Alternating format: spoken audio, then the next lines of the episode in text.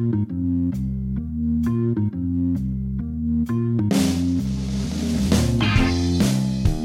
Candace Lewis, and this is MS Conversations with Candy, the podcast where people living with or affected by MS come together to talk, vent, laugh, and possibly cry about everything MS. So sit back, relax, and enjoy today's conversation.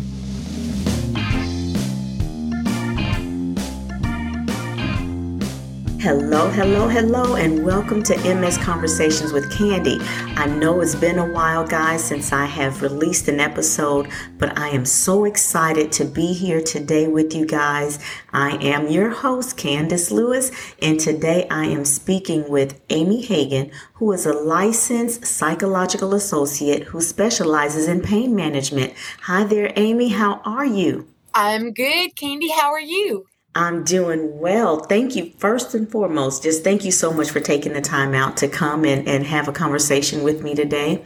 And I find it so interesting, Amy, when you initially reached out to me, I honestly was so intrigued about what you do because so many of us who are living with uh, multiple sclerosis experience pain, right? More specifically, nerve pain. Right. So please explain to us and the rest of the listeners um, exactly what you do in the area of pain management. So, um, pain management goes. Uh, we have a like eight session program where you know the patients come an hour a week, and um, we specifically talk about mindset and pain. Um, I teach and practice things outside of the medical community, things we can do for ourselves every day that um, make can reduce our pain and reduce the way we experience pain. Okay, well, very nice. So tell me, okay, I know that you are um, the psychological license associate. So, what is the difference between you and a neurologist, maybe, or uh, you know, an MD? Tell us exactly what you do that's different than a, than an MD.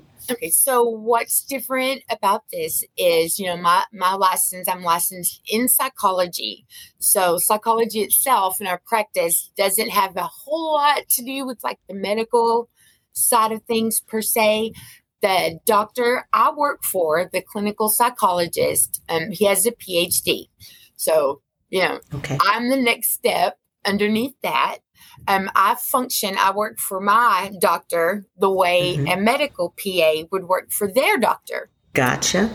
The difference is I also have an independent practice license, which means if I wanted to, I could just branch off and practice all by myself.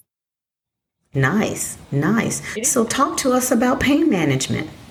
Okay, so uh, your thoughts and your mindset are your biggest key to pain, especially with conditions that cause nerve pain.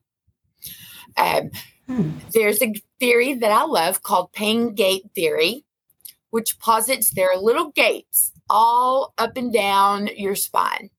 Mm-hmm. And when the gates are open, pain signals rush to your brain with no resistance. Things that keep the pain gate open are things that have a negative context or anything that makes you frown. Mm. Poor diet, lack of movement, an argument with somebody that you love, anxiety, depression, chronic pain, all of those things keep the pain gates open. But the good news is the things that close the pain gates are the positive things in your life, the things that do make you smile. Think about the last time you hugged someone you love and care about. For those few seconds, pain is not a part of your consciousness. All there is is that moment of happiness. Things that close the, the pain gates. Good nutrition, mm. some movement, and a little bit of exercise as you're allowed you wouldn't want to hurt yourself ever. But, you know, a hug, holding hands with somebody that you love, watching, you know, a loved one and their and their small child. Anything that makes you smile, things we do for ourselves, self care wise, all of those things close pain gates and make it really hard for the pain signals to even get to your brain. You know, I really like that, and I know you and I had a, a separate conversation, and you mentioned the um, the 21 day challenge, right? The power of self care, and um, and when you are taking care of yourself, whether it's uh, nutritionally, mentally, physically, you know, it does make personally, it does make me feel better. So I hadn't thought about that as you put it, the pain gates and, and those things that make us feel good and put a smile on our face will kind of keep the pain at, at bay. And I really like that. So personally, I do suffer with pain, um, with nerve pain. Now, my nerve pain is very intermittent. You know, every now and then I will have um, nerve pain in my shoulder or in my my right hip flexor and like recently when I had the nerve pain in my right hip flexor it lasted for about a month Oh my gosh. And the shoulder went on, you know, probably for half a year, you know, last year. So, other than medication, though, what else can we do? And I hear you with the the um, the self care, but mm-hmm. You know, and a lot of us we're already on enough meds, right? Right. So, what else can we do? You know, do we just practice those um, things that make us smile? But what else can we do? So, there are some other things that you can do for yourself that are going to help with pain. Um, one of those things is go over your thoughts about your pain. Okay. For example, if you get up in the morning and, you know, start feeling that pain, and your first thought is, this is going to be a high pain day. Guess what you're going to have? Oh, a high a high pain, pain day. day if you have thoughts like pain is going to take me out of myself, guess what? Your pain is going to take you out of yourself. So the first thing I like to talk to people about is, you know, your thoughts about pain. You know, thoughts move into feelings, feelings move into behaviors or actions. Mm-hmm. That's how important what thoughts you're having about pain really and truly is. Um, another thing, and this is going to link to 21 day challenge too. I'm excited about that. so, um, another thing is relaxation breathing. When our pain starts to go up, your heart rate will increase.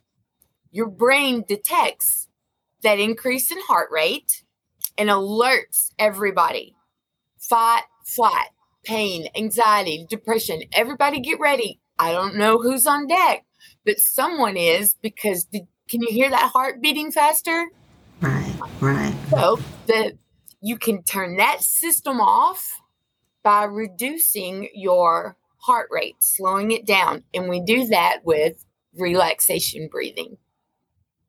So when, can you um, give us a learned, oh. yeah, when I learned this, I would keep my hand somewhere where I could feel my pulse. Okay and do relaxation breathing until you feel your heartbeat start to slow. That's what turns all of that arousal that the increase in heart rate turned on. Slowing your heart rate will turn all of that mess off. And the best way to do that is relaxation breathing. You can do that I've done it in restaurants. I've done it in my car. You know, I've done it on the job. Nobody has any idea, you know, that I'm trying to slow everything down so that my pain will go back down a little bit. People just mm-hmm. think you're doing some cleansing breaths. Mm-hmm, mm-hmm. Yeah, I like The other that. thing is passive muscle relaxation. So now some patients will do passive muscle relaxation and it leads to like cramps and spasms. So if muscle cramps and muscle spasms are high on, on your list of things that increase your pain, you might try this just a small bit at first. But um, you lay down and get comfortable and you start with your toes and you crinkle your toes up as tight as you can for three seconds and let go. Then you tense all your muscles up to the ankle and let those go. And then all the muscles up to the knee and let those go. So slowly but surely, all the way up top, you're tensing your muscles and relaxing, tensing and relaxing. That will also help with pain. And I I recommend meditation. You know, getting in a good headspace with yourself is going to be very important on your pain journey. Hmm. I like that. Mm-hmm. Getting into a good headspace, you know, and there's so many, um, you know, there have there's so many now. When you're talking about um, finding your pulse, so that you can, you know, kind of take deep breaths until your your pulse comes back down or your heart rate comes back down. So many of us now have these smartwatches that'll tell us what our heart rate is. Yes, I didn't you know, even think so about we that. can yeah, so we can look at Wonderful. our our we can already look down on our wrist and see where the heart rate is, especially when we are in pain and if our heart rate is up, and just take those deep breaths. And then when you talked about medication, meditation, I'm sorry, there are so many apps out there, you know, for that as well. You know, things this we, we become such a technological society that we have so many different resources at our fingertips. So I, I don't, I can't recall. I know there's a, um, a calming app called Calm. I and I believe Calm. Yeah, there's one called Headspace. Mm-hmm. You know, so all of those different resources we can use as we, um, you know, to try to um, manage our pain. And now that we know what to do you know, you really shared some valuable information with us on that. Um, so, Amy, do you um, work with any, or have you ever worked with any uh, patients who are living with multiple sclerosis? I, I have, and um, in about the past, I would say this year, so like in the past eight months, I've started to see more patients with MS, and the patients that are coming in are saying, I had no idea that mm-hmm. you know I should come and talk to somebody about my pain. And when my doctor suggested, you know, a therapist or a psychologist, you know, most people just recoil into their skin and want no mm-hmm. part of that. So um, I think that the message is getting out from the patients I've seen this year, and I hope they're spreading the word that anyone with MS can come see me any psychologist, a, therapist, or a counselor, just having somebody on your team can feel like a lot on your team, you just said something else very important because those of us living with MS, we definitely have a medical team that we work with, right? So we have someone else or, you know, someone else that we can add to our team as far as our uh, medical needs and another resource for us. Wow. So this has been pretty great. I love this conversation, Amy. So if people, yeah, so if people want to reach out to you, how can we contact you? You can contact me um, at uh, Wellspring Psychological Services in Tyler, Texas. We have a website, the phone numbers, the emails, a link for appointments, all that thing, all those kind of things are on the website. And again, it's Wellspring Psychological Services. Awesome. And so, what we will do, um, Amy, if you email that to me, I will add that uh, in the body of the show notes so that when people go on to, yeah, when they come on, go on to the podcast, they'll see your information in the show notes and they can click on that and be able to um, locate you and hopefully further the conversation. But this has been pretty good because, again, so many of us, uh, you know, suffer from some type of um, pain, you know, some more than others. I wouldn't say that I'm at the chronic stage, but I do know people who are, and it's nerve pain. A lot of us suffer from spasticity, you know, so there's just a lot that goes on in the body of a person who's living with MS. So I thank you for sharing that information with us. And Sounds like you're about to say something else. I wanted to share with you, Candy, that I have a chronic pain condition myself. So oh, wow. a lot of times, um, you know, when you hear people talking about pain things and this and that, you know, my my patients have actually said, "You don't know what it's like to have chronic pain. You don't know." I said, "Hey, sit down and let me tell you a little story." That's right. So it that pain. Here's a positive thing pain does for me. It connects me to the people that I want to help and that need some help. When you look at so, you know, everybody's like, "Oh, I know how you feel." But I imagine people with MS, just like me, Mm-hmm. with my Mhm. condition, were like, no, you don't. No, you absolutely don't. Right. You don't have any clue what it feels like to live inside this body, right? So just to have somebody that says, I know, and you know they do, makes a monumental difference. And I try to stand in that gap. I love that, and you're absolutely right. You know, we you never know. Like just from looking at you, of course, I never would know that. And people say that to me all the time. Well, you don't look like you have You don't MS. You don't look like you're sick. Yeah, we we get that all the time. But you, it is wonderful to know that. You know, as you talking, as you talk to us about. Um, pain management. These are not just things that you teach. These are things that you walk in. You use your your pain to really um, fuel your passion for helping others who are also living with pain. And I thank you for that. Thank Very you for welcome. sharing your story. Oh, absolutely. So, again, thank you again so much, Amy, for having this conversation with me today. Um, I just want to thank everyone for taking the time to listen to this conversation with me and Amy. If you have heard something today, Oh, absolutely. If you've heard something today that you liked and you can relate to, please share this podcast with your friends and family. Don't forget to reach out to me if you're ready to share your story or if you have any ideas for a topic that you would like to hear a conversation about. And don't forget, I will also um, include Amy's um, contact information in the show notes and make sure that you follow or subscribe to this podcast so you won't miss a single episode.